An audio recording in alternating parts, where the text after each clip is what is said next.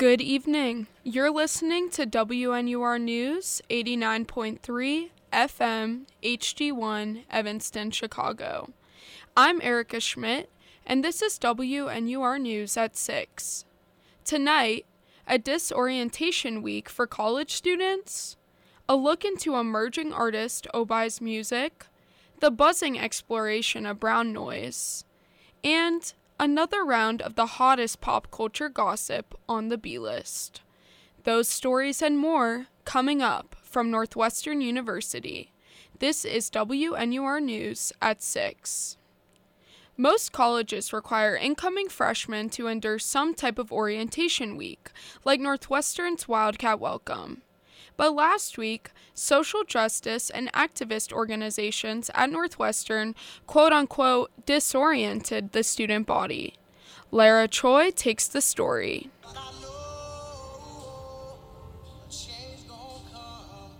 Every September, all incoming Northwestern students go through a week of orientation known as Wildcat Welcome to familiarize themselves with campus and get adjusted to the basics of college life. But it doesn't cover everything, especially more political or activism oriented topics. How will students learn the things that Northwestern won't teach? That is the goal of Disorientation Week, a new initiative focusing on teach ins, conversations, and social activities that highlight on campus organizing and efforts towards justice.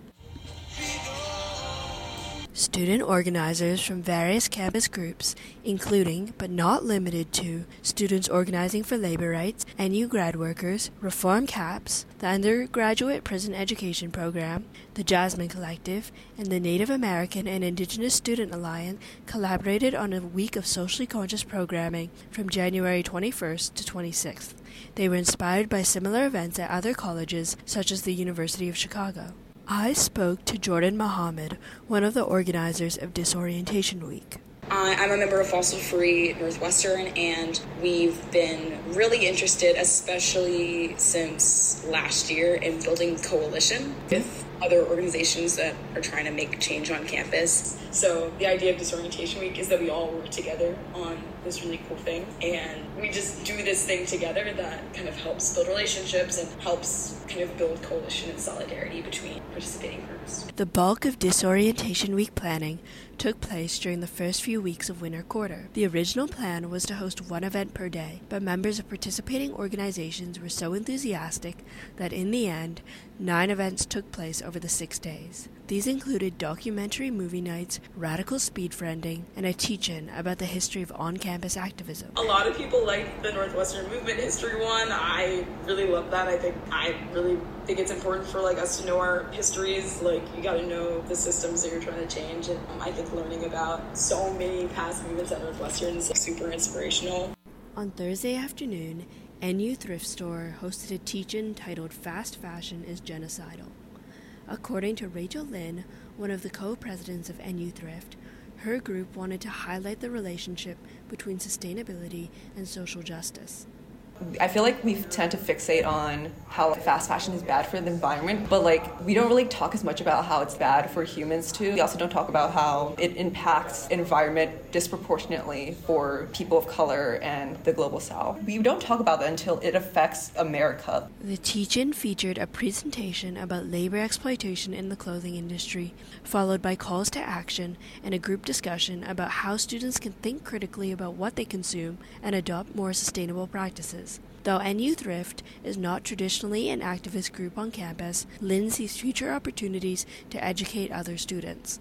Um, we're just trying to like make people more aware about how all these issues are interconnected. We have to dismantle all these systems together. Muhammad is a graduating senior and will pass the baton to new organizers next year.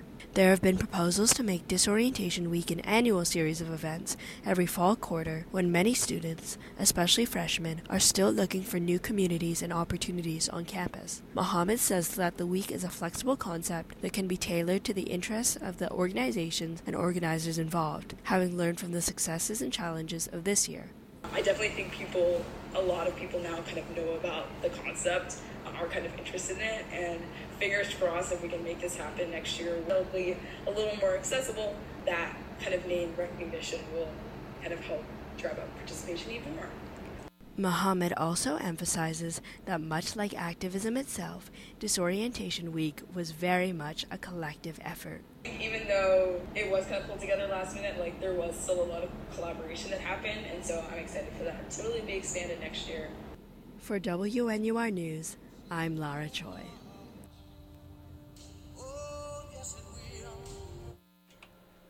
Obai's debut EP, 17, is making waves. Aiden Chung and Cara Totley spilled details on his press conference, listener reactions, and plans for future musical exploration.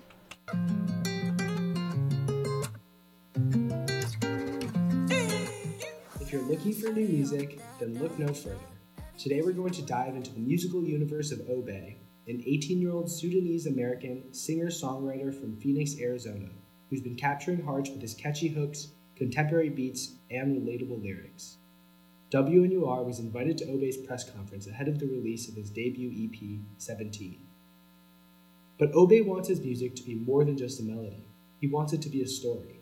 A story of his teenage life, humble family beginnings, and Sudanese cultural roots for sure, I think I'm like a melting pot of just everything that I've ever consumed. Like my sister used to play hella Backstreet Boys, hella NSYNC. My brother used to play hella R- old R&B, 2000s R&B, 2000s pop. But then my mom and dad would play Muhammad Wardi and um, you know a, a, bunch of other Sudanese uh, musicians and stuff like that. So I think uh, one thing I kind of take away from everything is you know little bits and pieces from from every kind of uh, genre that I've heard that was Obai. Certain people um, can express themselves in certain ways. You know, with me, I can express myself through music. So I feel like the best way I can express myself to have relatability in that is through making a lot of songs. And, you know, I feel like there's certain stuff in the EP that people can tap into to, to really hone in on that same thing. So. The EP shares moments from when Obai was 17, which he defines as both the greatest and worst year of his life. In his own words, he really, quote, had no idea what was going on. End quote. Regardless of what's going on in his personal life, there's nothing else he'd rather be doing than making music. The label will tell me to like get out of the studio. They'll like try to get me out.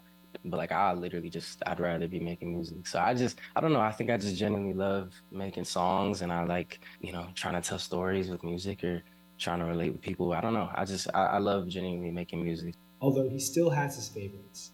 For 17, it's journals, the perfect example of his storytelling through music.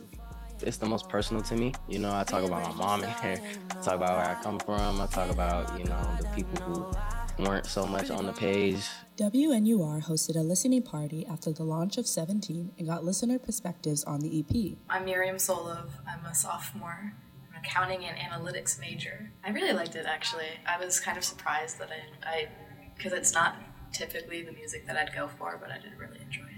Hi, my name is Eden Mahardo. Um, I'm a sophomore and my major is finance. I honestly did not hate it. It was kind of giving like Tory Lanez vibes. It, it kind of sounded like something I've heard before, but that doesn't mean it's bad. Something I've heard before seemed to be a shared sentiment among listeners. My name is Gabriela Avila. I thought it was good. It sounds like a lot of stuff that I hear like right now. It's not like my personal taste, but I think like I can objectively see that like people would like that.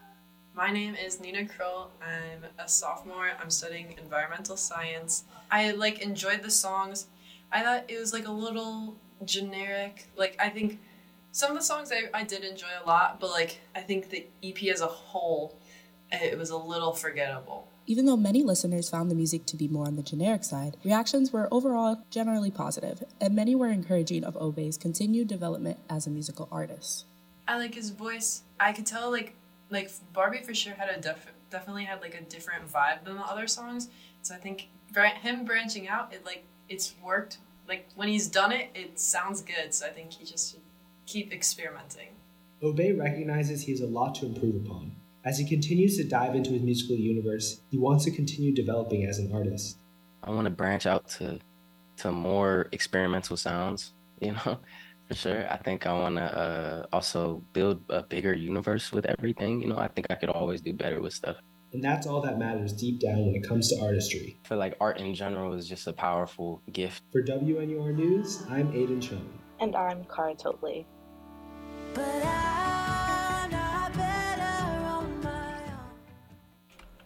You've heard of white noise, but have you heard of brown noise?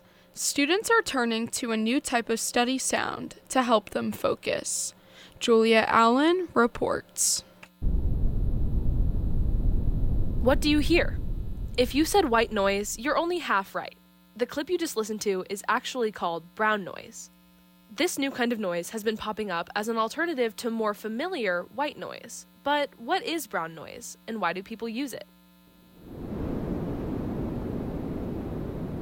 Well, white noise, which you're hearing now, has equal power across all frequencies, meaning that you're hearing all of those frequencies equally.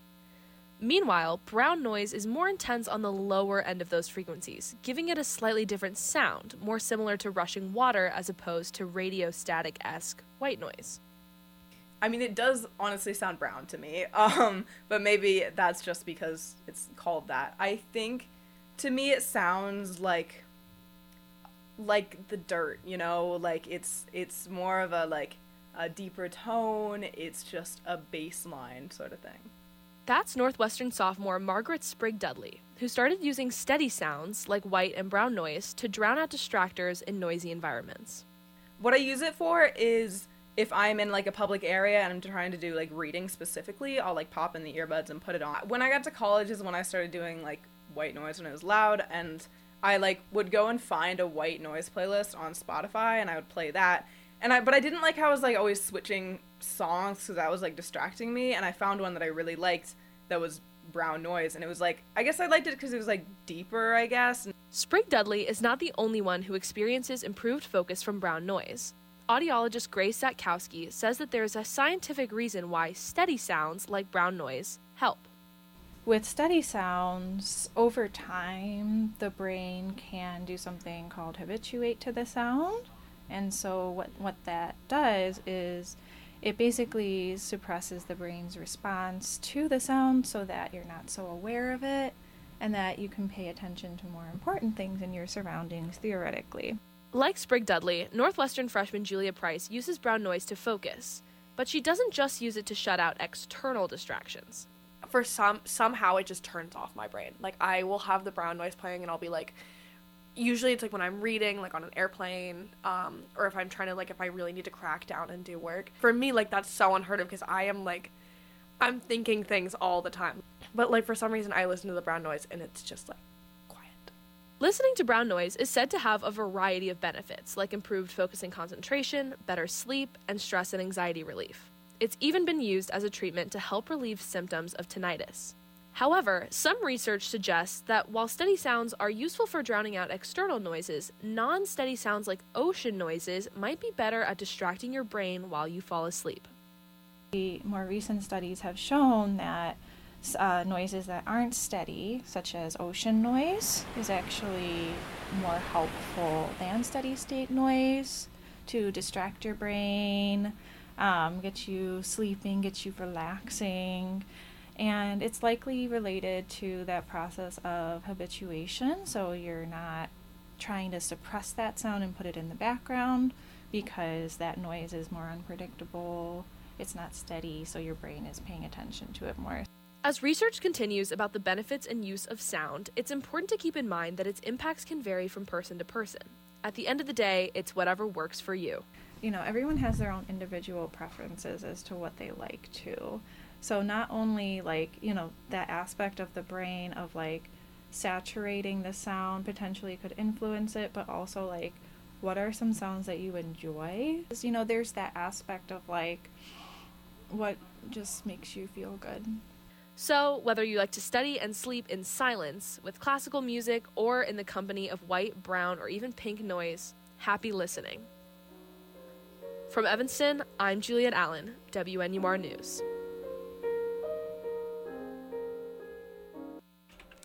It's Monday. You know what that means. Another edition of the B List.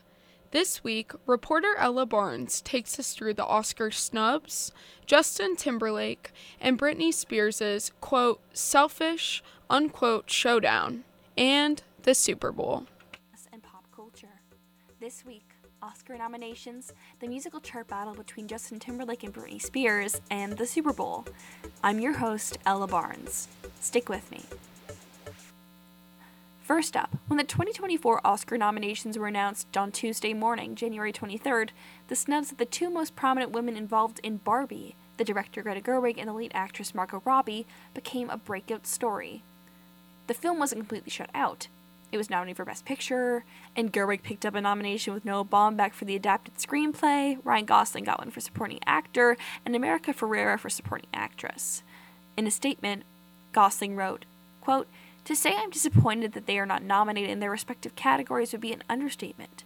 And in a statement to Variety, Ferrera said that she was, quote, incredibly disappointed that they weren't nominated.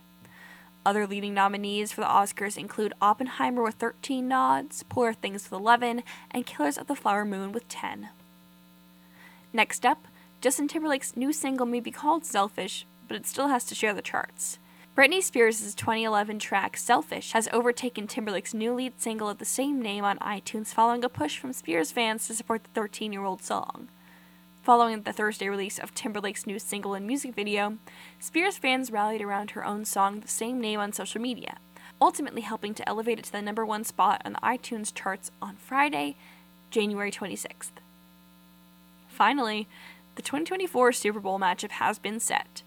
The Kansas City Chiefs will be representing the AFC after beating the Baltimore Ravens 17 to 10 on Sunday.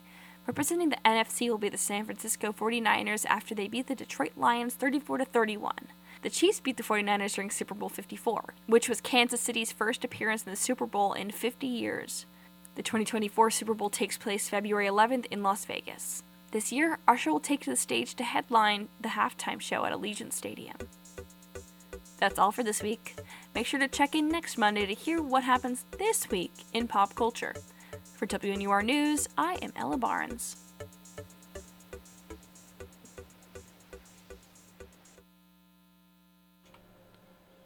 Now, it's time to talk politics. Sometimes political jargon gets difficult to navigate. Tonight, I'm going to supply you some important terms to know as we enter presidential primary season. Number one, what is a primary? According to Encyclopedia Britannica, a primary is, quote, an election to select candidates to run for public office, unquote. Indirect primaries are a primary in which members of a party elect delegates to a party convention. They are the most common among the 50 states. Generally, the voters in these elections will select delegates who attend a national political convention and are bound and pledged to cast their ballots on the basis of the preference of the voters. Number two, when is Illinois' primary? Illinois' presidential primary is on March 19th, 2024. If Illinois voters want to cast their vote by mail, they can already apply for a mail in ballot for the upcoming primary election. They are also given the option to join the permanent vote by mail roster. You can find more information at the Illinois State Board of Elections website. Looking ahead, the primary season will continue until June 8th. That marks the start of official election season. Hopefully, that political run through will help you prepare for the 2024 election cycle. More to come from WNUR News soon. Now, turning to the headlines. In Evanston, Chicagoland, and across the nation and globe, Saturday night, Northwestern's men's basketball played Ohio State at Welsh Ryan Arena and won 83 to 58. Six Northwestern players hit double digits and points scored. Their next game is an away game against Purdue on January 31st. On Friday in Evanston, fire departments from Wilmette, Evanston, and Skokie responded to a fire at the Locker Room store, which sells Northwestern apparel and merchandise. They were able to put out the fire in 20 minutes. No injuries have been reported, but the cause of the fire is still under investigation. The state of Illinois recently awarded a $4 million contract to Wexford Health Sources, a private prison healthcare company with a history of substandard healthcare. They are currently facing several multi million dollar lawsuits for delayed and poor quality healthcare, high vacancy of medical professionals. Camille Bennett, director of the Corrections Reform Project for the American Civil Liberties Union of Illinois, said it was, quote, disappointing and inexplicable, end quote, that the state retained Wexford. On Sunday, protesters threw canned soup at the Mona Lisa painting at the Louvre Museum, protesting the importance of healthy, sustainable food over art.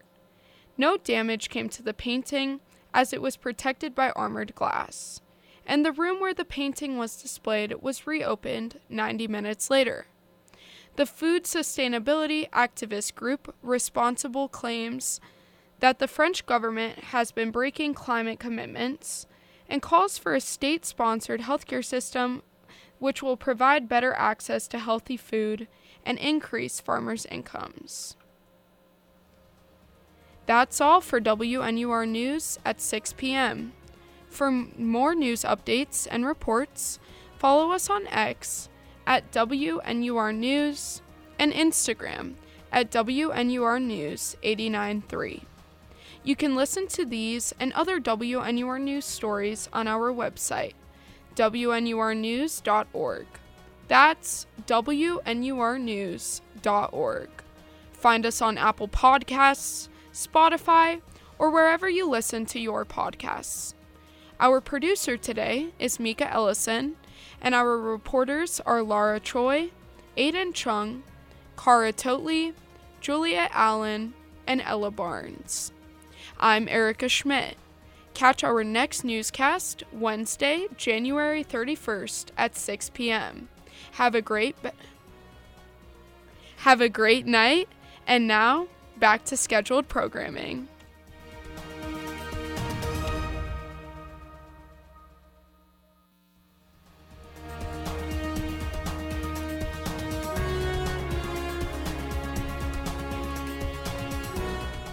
Wait a minute. This is Erica Schmidt from WNUR News 89.3 FM. We are back because I forgot to report on the weather. Can't leave you guys chilly tonight.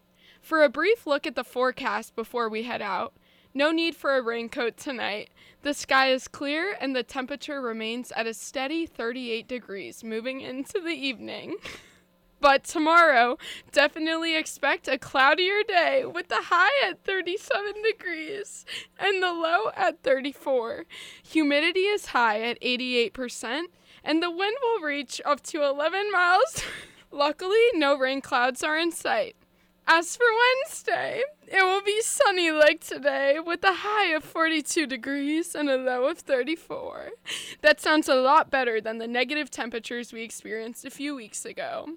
Signing out from WNUR News 89.3 FM, I'm Erica Schmidt and your producer is Mika Ellison. Have a fantabulous night.